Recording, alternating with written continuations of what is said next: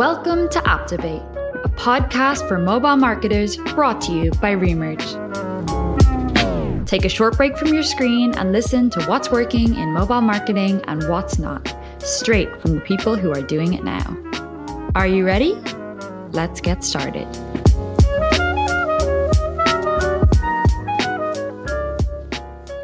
Welcome back to another episode of Apptivate brought to you by Remerge. I'm your host, Maria Lannon, and today I have a great guest with us. Please welcome Peter Fodor, CEO of AppAgent. Peter, welcome to the show. Hey, Maria. Thanks for having me. It's great to have you here. To kick things off, where are you based? And tell us a little bit about your background, specifically in mobile marketing. Sure. So I'm based in Prague, we have clients all over the globe, mostly in the Nordics and the US. My background, I was always very curious about marketing, marketing communication. So I started studying that subject at university, then entered the ad business, first in Leo Burnett, one of the biggest and global agencies. Then I moved to a small one where I was managing clients such as Nestle or Vodafone.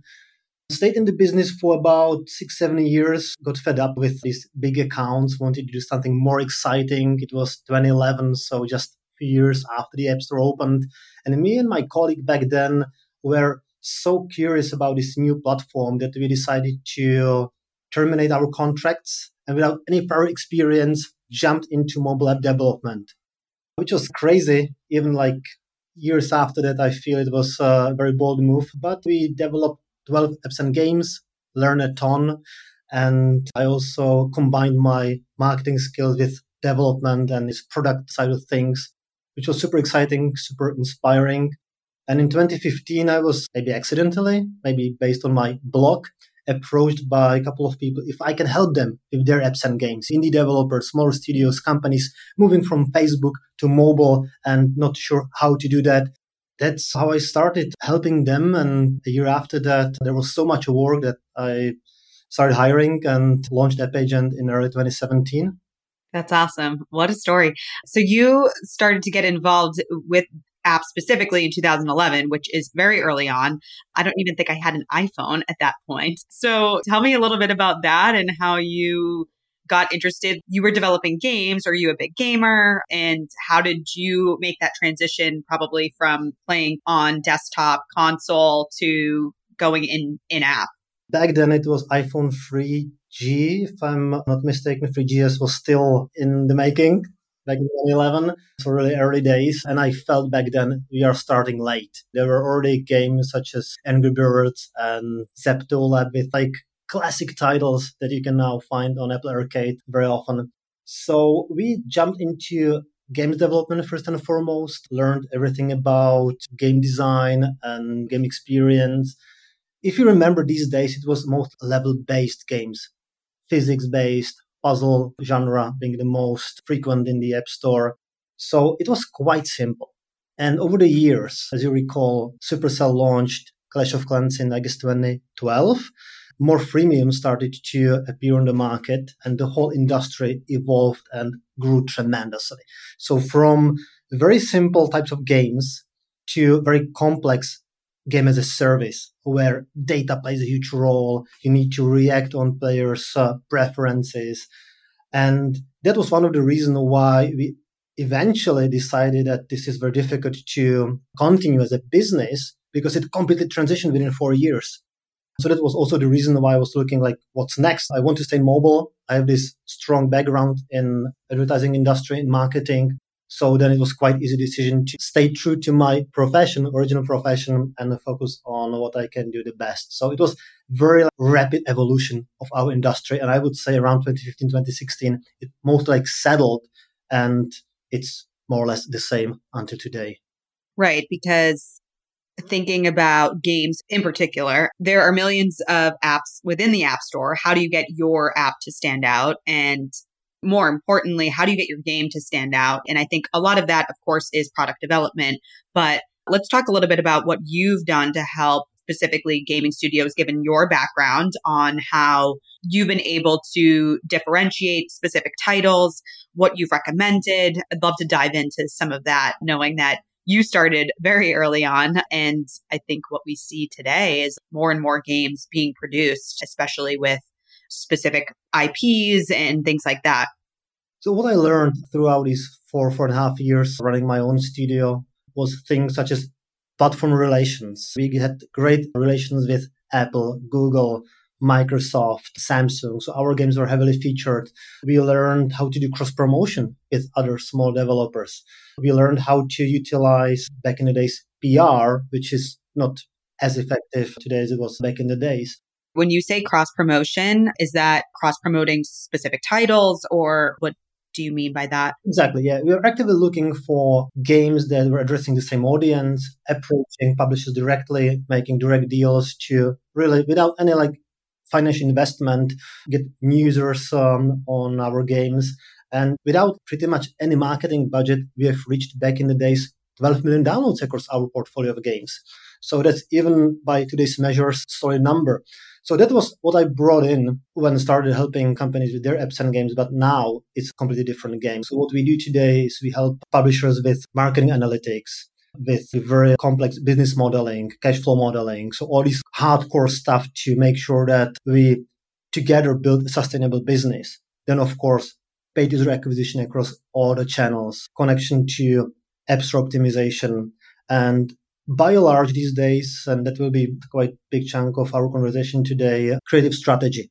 How to make sure that your app or game has unique positioning on the market, has clear audience definition, has some sex appeal, so to say, and can attract players who otherwise might feel lost in the App Store. I checked in the morning that there's currently half a million games in the App Store. So finding the right one that will match your expectations and your preferences is quite a challenge and discovery on both App Store and Play Store is still a big issue nowadays. How has user acquisition changed since you started back in 2015? And I'm sure some of that creative strategy has also changed. Massively. Really, it's a completely different game today. From a UA standpoint, the Apple transparency tracking changed uh, how algorithms were able to find right players. Before that, UA manager had so many cogwheels to tweak in order to refine campaigns or the bids and budgets. This is so much automated today that really the focus of a UA manager is on higher business level strategy and by large creative strategy. Originally, it was about producing large volume of creatives and just like seeing what sticks. Today, when we are developing creative strategy, we are thinking about different audience segments because one game could be attractive for, I know, a teenager, but also a grandma. And they will probably enjoy different parts of the game, be it a character development, story, cosmetics, whatever. We can talk about multiple things that can be attractive for multiple audiences. And if you want to grow effectively media spend, it's done by a large through identifying these segments and developing creative directions and at the end of the day, video creatives or even static creatives to make the game attractive for them. At the same time, you can speak to, let's say, three, four different audiences through different messaging. And maybe some will be dominant, but some might attract a very attractive audience from the monetization standpoint. And that still makes sense to support through specific, let's say, communication. So that's what we do today. And that's why we need to combine skills of the creative team creative strategists, with UA managers, and constantly look how to expand the audience through original creative communication. So, thinking about creative and also speaking to different audiences, you mentioned Apple tracking transparency and not knowing exactly who you're speaking to. So, you mentioned different demographics, which wasn't always available, anyways, but also thinking about users that are paying for the game, users that aren't paying for the game. How do you get a non-payer to start paying because ultimately that's the goal of many games. So let's dive in a little bit about that and how you can employ maybe storytelling within your creatives to encourage more users to number one, keep playing the game, but also start purchasing in app. It goes back to the audience, as I already mentioned. You can imagine that the spend of a teenager is very different to a spend to a 50 years old woman that's having a plenty of time, but also plenty of money on the bank account. And there are certain game genres that's important to understand that are more attractive towards certain types of audiences and let's say more rich audiences. So one thing could be, let's say, word games generally attract audience that's not that much willing to pay unless you build some meta layer and give people more experience, more time to spend, then you can eventually get some money from them. On the other side of the spectrum, if you look into tools such as Aptica, the market intelligence tool that we are using, you can see that social casino games are seeing tremendous revenue per install because that's where the money is. So if you are designing a new game, you have to really think about the audience first and then build a game design around audience motivators. And the whole experience should be designed to provide such a big value to players that they are happy spending, like these women spending hundreds of dollars in casino games. They enjoy it. For them, it's good deal, so to say. And our role as, let's say, growth managers is to identify these valuable segments and tailor the communication towards them. Because a creative for, you know, my mom would be very different to my daughter. From the narrative standpoint, execution, even the format. To my daughter, UGC would be way more relevant than a 3D narrative ad that will probably convince my mother to play the game. So even such details such as the final execution, if you go 2D, 3D, live shooting or combination of all, has influence on the relevancy. And that's the key to be relevant to your audience and to bring them in give them this taste of the game. And I see our, let's say, line between the role of AppAgent and our clients when the onboarding is finished, then I feel that my job literally is done.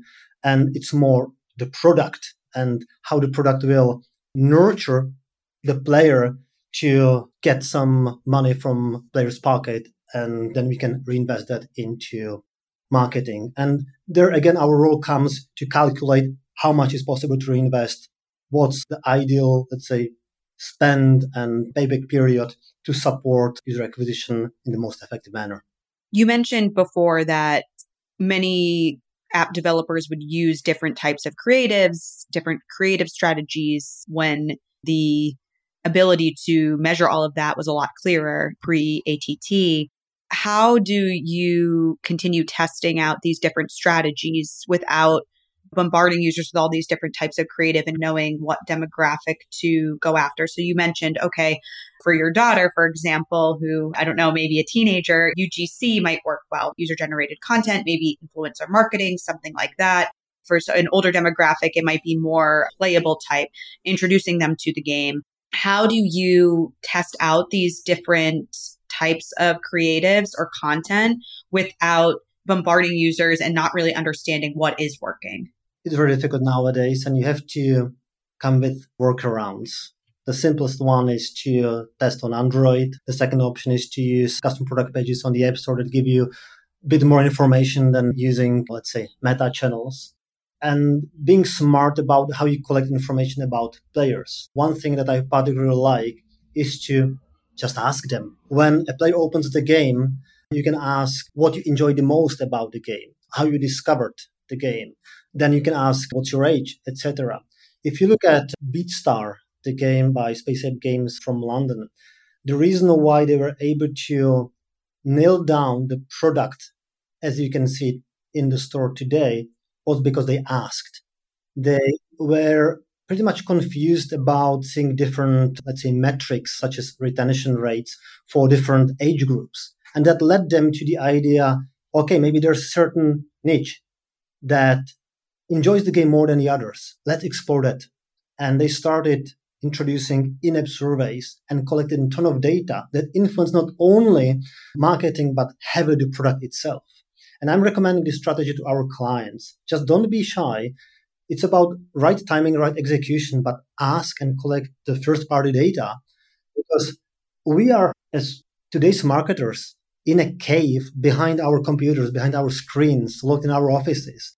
But what I found the most useful back in the days was when I went out on the street and started talking to customers, started talking to kids that were using Nestle products. And you learn a ton by these interactions We don't have this today because our audience is typically global. But what we can do is to introduce some forms, surveys and get closer to our audience and understand them more in detail. And that will tremendously help us to design effective products and campaigns for our audiences. It's interesting that you mentioned that because in this era of privacy, I'm almost surprised that users would be willing to give first party data and fill out a survey. Try it. You will see. If you ask 100 people and you get, let's say, 20 responses, that's like decent ratio if you multiply by how many daily active users you have. So within a few days, you have hundreds of responses. And typically you can see patterns very soon. So if you're asking right questions in the right order and you time the prompt well, and you can look into the data and see where is this, let's say, right timing to introduce some pop-up, then I believe that you can learn so much in few hours that it will influence your decision making for maybe sometimes even years. Just by understanding what users, well, number one, what are the demographics of your users? And you can get this through that first party data. And then idea is that you can then tailor your messaging based on that information. Yeah. Do you like this character or that part of the game more? Things like that, it will give you a very good sense what people actually enjoy. And you can combine that, and you should combine it with the quantitative data that you see in analytics. But you can ask why you like it or what you enjoy the most. Because seeing numbers is one thing, but understanding the underlying reason is very important component to have the full picture. On top of creative, so I know that's obviously such a large strategy when it comes to user acquisition and positioning, but what else are you working with a lot of your advertisers on outside of just creative strategy? So creative strategy is, let's say, 50, 60% of our revenue because that's the biggest lever today. That's typically for the biggest gaming studios. And I'm speaking here about Supercell, Good Game Studios, Square Enix, these publishers that have strong need for original creatives. Very often they have IP that we need to reflect in every piece of communication. For example, we work for Warhammer 40,000 Tacticus. There, every detail is checked by Games Workshop. So that's part of the business uh, where we see strong and ongoing need. Which can definitely place challenges in and of itself, having an IP, because a lot of that doesn't allow you to maybe react as quickly as possible when thinking about changing up creatives because of all the legal approval that you need to have and everything like that. Maria, we can record a whole podcast on this topic. Yeah. okay. I won't distract us with that. That's a rabbit hole. Then we have a second large team, growth team, that supports typically small to mid-sized studios that look for breaking the glass ceiling. Especially these days, they face challenges of staying profitable when it comes to marketing, expanding and diversifying their channels so they are not depending only, let's say, on Google Ads. They are not sure about their creative testing strategy. They very often see some issues with the product itself. So being involved in this activation stage is part of our job because that ultimately influences retention, lifetime value of users, and therefore the investment into marketing.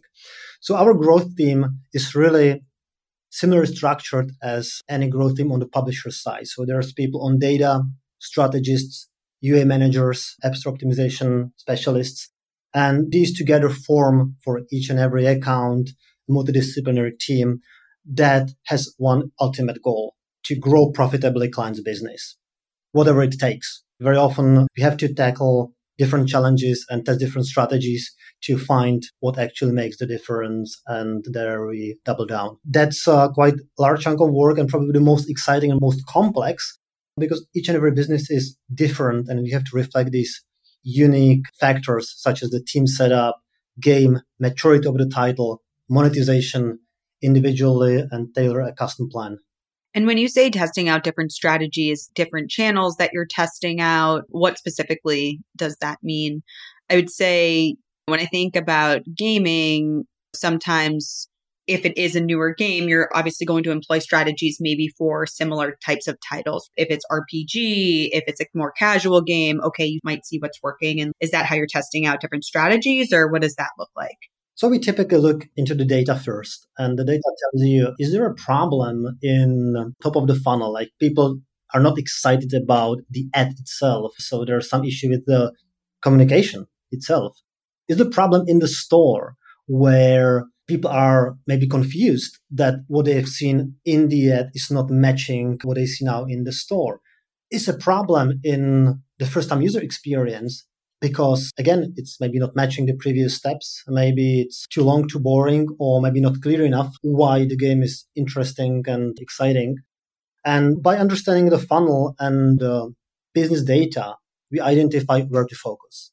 Typically, the issue is that the monetization is not strong enough to support user acquisition at scale. And then you have a couple of these cogwheels, as I mentioned earlier, how to improve that.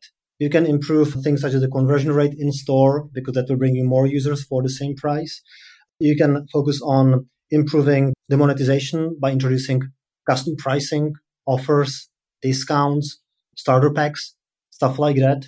Very often we completely redesign the first couple of minutes of the game to really bring more people in, to hook more people because you paid already for them to launch the app and losing them at that point is tremendous waste of resources. And very often you can get five, 10x improvement on the product side. Whereas on the marketing side, the game is pretty much level up. There's so much automation behind it. As already said previously, your lever is mostly creatives and then a couple of other factors, selecting the right channel, right format, right optimization event, stuff like that. So we are really testing typically throughout a couple of months, very different areas and based on the data collected, we pretty much design a long-term plan that's then applied. But it's never-ending battle. Anytime there's a new title or new update of the game itself, or some change in the let's say landscape, you might need to start all over again. So there's a lot, of course, that goes into it. With the team that you have at App Agent, what backgrounds do a lot of your team members have to be able to, number one, be able to test out different channels, know what channels to be testing, and also have a good sense of the industry and the entire landscape, even outside of gaming? I'm looking for entrepreneurs, so to say. Some of people on the team really had a business before and they have this entrepreneur mindset because they are often partners to our clients. They are very, very close in a daily contact and very responsible for the end result. They have to have passion passion for games, passion for mobile, being you know, hungry for news. So they should listen to podcasts like we're recording today, downloading new AppsFlyer, performance index, the dates released, and just absorbing all information because industry is so dynamic that if you are not on top of things, you're left behind. And on the creative team, what we are pursuing now more than ever before is to hire people that are very strong in creative strategy, and storytelling. Because if you want to really cut through the noise, you need people who know how to build a brand, so to say, how to build an entertainment brand that will touch people's hearts. There will be lots of emotions that will make people to do something, download a game, play it, give it a try. And I feel that our industry is evolving also on this part where previously it was a UA manager with very performance oriented mindset, mostly focusing on volume game. So producing as many creatives, quality doesn't matter, creative direction doesn't matter, just like volume and see what sticks. But this is becoming more complicated and also not as effective as before. So today you need people who are thinking more long term and can build games such as Angry Birds back in the day, Clash of Clans, or Hearthstone, or even Subway Surfers Candy Crush, Roblox, so many examples of already established brands that back in the days were no name as millions of others. So we are now looking for people coming from ad agencies, coming from, let's say, brand agencies to help us to build this strong competency. Then we can help these big studios such as InnoGames to define positioning for their game, to define the communication style, tone of voice, language, creative style, and help them to really be a brand that will last for long. Many of these studios that you're working with, like they're global brands. And I guess my next question is how does that play a role? Because I think there's such differentiation like per market. And you spoke about a lot of games that have been successful globally, but how does a game become successful globally? I think the world is pretty much divided into, let's say, hemispheres. One is the Western markets, Western Europe, Canada, US, Latin America. And then the whole different universe is Asia.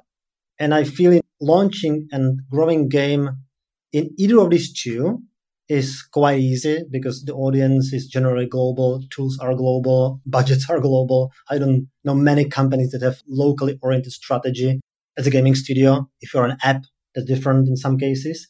But being successful with a game, let's say in the US and at the same time in China and Japan is a huge challenge and vice versa the same. We have now one lead in the pipeline, a Japanese studio with a very successful game based on anime series they want to go into Europe and the US, and they are very much aware how difficult this move is. So they are looking for a European slash US partner to help them to get through this barrier.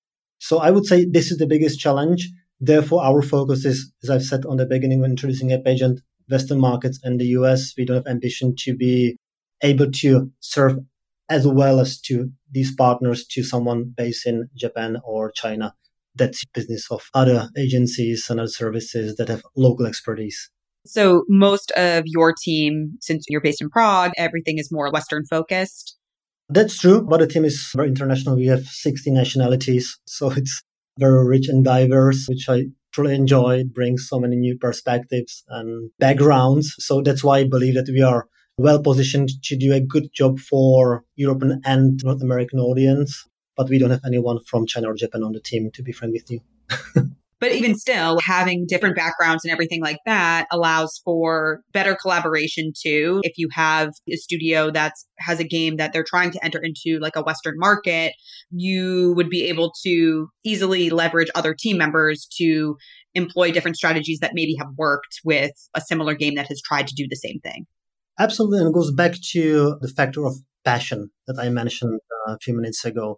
We are working for some of big IPs to where we are building the team based on who loves that IP. We are working Avatar Generations, and there's a couple. Which is so cool because if you're passionate about a specific game and you're a huge gamer, that your work quality is going to be that much better. Totally. And you can jump straight into the project. You don't have to study the universe. If you love Warhammer, then you can immediately start thinking of concepts or execution of the ad with knowing pretty much all the boundaries and restrictions. We started working for Avatar Generations in January this year. There's a couple of people who absolutely love this IP and they were able to develop new concepts like in few days because for them, that's a hobby. They don't see it even as a work. So we are building the teams, if possible, around what these people like and know because then they do tremendous job and very effectively. Yeah. How has that influenced your career too? So obviously you were in game development. Do you consider yourself still a gamer today or how active are you within the space? I'm still checking the App Store nearly daily, seeing what's new, what's trending, how even companies like Apple present new games and stories of publishers because that's great source of inspiration. You can learn a ton for how to promote apps and games of our clients. And I would say my biggest game is AppAgent itself because that's by far the biggest challenge. There's so many ways how you can build a company and how to make it a thriving community, I would even say. I don't want to say family because we're not a family, but we call ourselves time to time a tribe where each and every individual has a certain role and the others are dependent on that person. There's this necessity of understanding your responsibilities because the other are connected to you. So I would say my biggest focus and personal passion is to really build a company where I would enjoy working as an employee. How have you been able to develop that culture? Well, you should ask my employees, not you. Yeah. I generally believe yes, because we are doing satisfaction reviews twice a year. The management team is talking to pretty much everyone in the company. No difference if you are a junior motion designer or head of the creative studio. And generally, I feel that people are feeling that they are part of something bigger, so to say. They can have influence on many things. Very often, a junior brings things that are implemented the next day by the management or someone else on the team. And as mentioned, the passion, I feel that people need to feel well and appreciate it to fuel their passion and give them space for creative thinking and being bold, being okay with making mistakes as well. So you need to build a culture where people feel safe and then only I believe they can do their best work. Yeah, because I have to imagine being brave, obviously taking risk. And a lot of that has to do with maybe testing out different strategies. And I'd have to imagine that majority of the time, some of those probably don't work. Absolutely. And it's okay. And it's absolutely fine. And if there's a good intention, a good plan, it's well thought, then it's okay. It's a learning experience. You collect the data, you move on. I'm telling my people it's absolutely fine making mistakes, but I hate if you repeat mistakes. So I hope that they take it too hard and they are okay experimenting, seeing where the new, let's say, data point or result will take them, and then they iterate on that. Yeah, always have to be learning. Absolutely. That's our mantra. Stay curious. How do you continue to stay motivated in this space? So, you've been able to work with some of the top gaming studios in the world and have worked on really incredible games that have changed the whole entire landscape. So once you land one of those studios, you're kind of like, okay, great, awesome. But how do you stay motivated to continue to do that? You know, motivation was never my problem. I always see what we can do next. Yeah. And even with these biggest studios you can imagine, Supercell and this kind of publishers, we always see so many things that we can do better or more, how we can help them. So there's this itch. Maybe we can also tweak this and improve that. And I believe that's so the same for everyone in the company. I have this urgent need to do things better every day. And that's why I don't have problem motivation. Of course, this year especially is hard for everyone, for publishers, for employees. There's so many layoffs. So many people have this open to work badge on LinkedIn. It's getting scary. Agencies are struggling. We are having hard times. But ultimately, I feel still the same excited for mobile as I was in 2011. It's another opportunity. So if you think about three years ago during COVID, particularly for gaming apps in 2020 and 2021, there was such a huge increase in activity. And then as the world returned to normal, we saw that change. But I think to your point, that just creates more opportunity. Like, okay, maybe we see that DAUs are going down or users are spending less in app. Okay, well, how can we pivot strategy to get back to maybe not those levels, but a new level of gaming activity in app?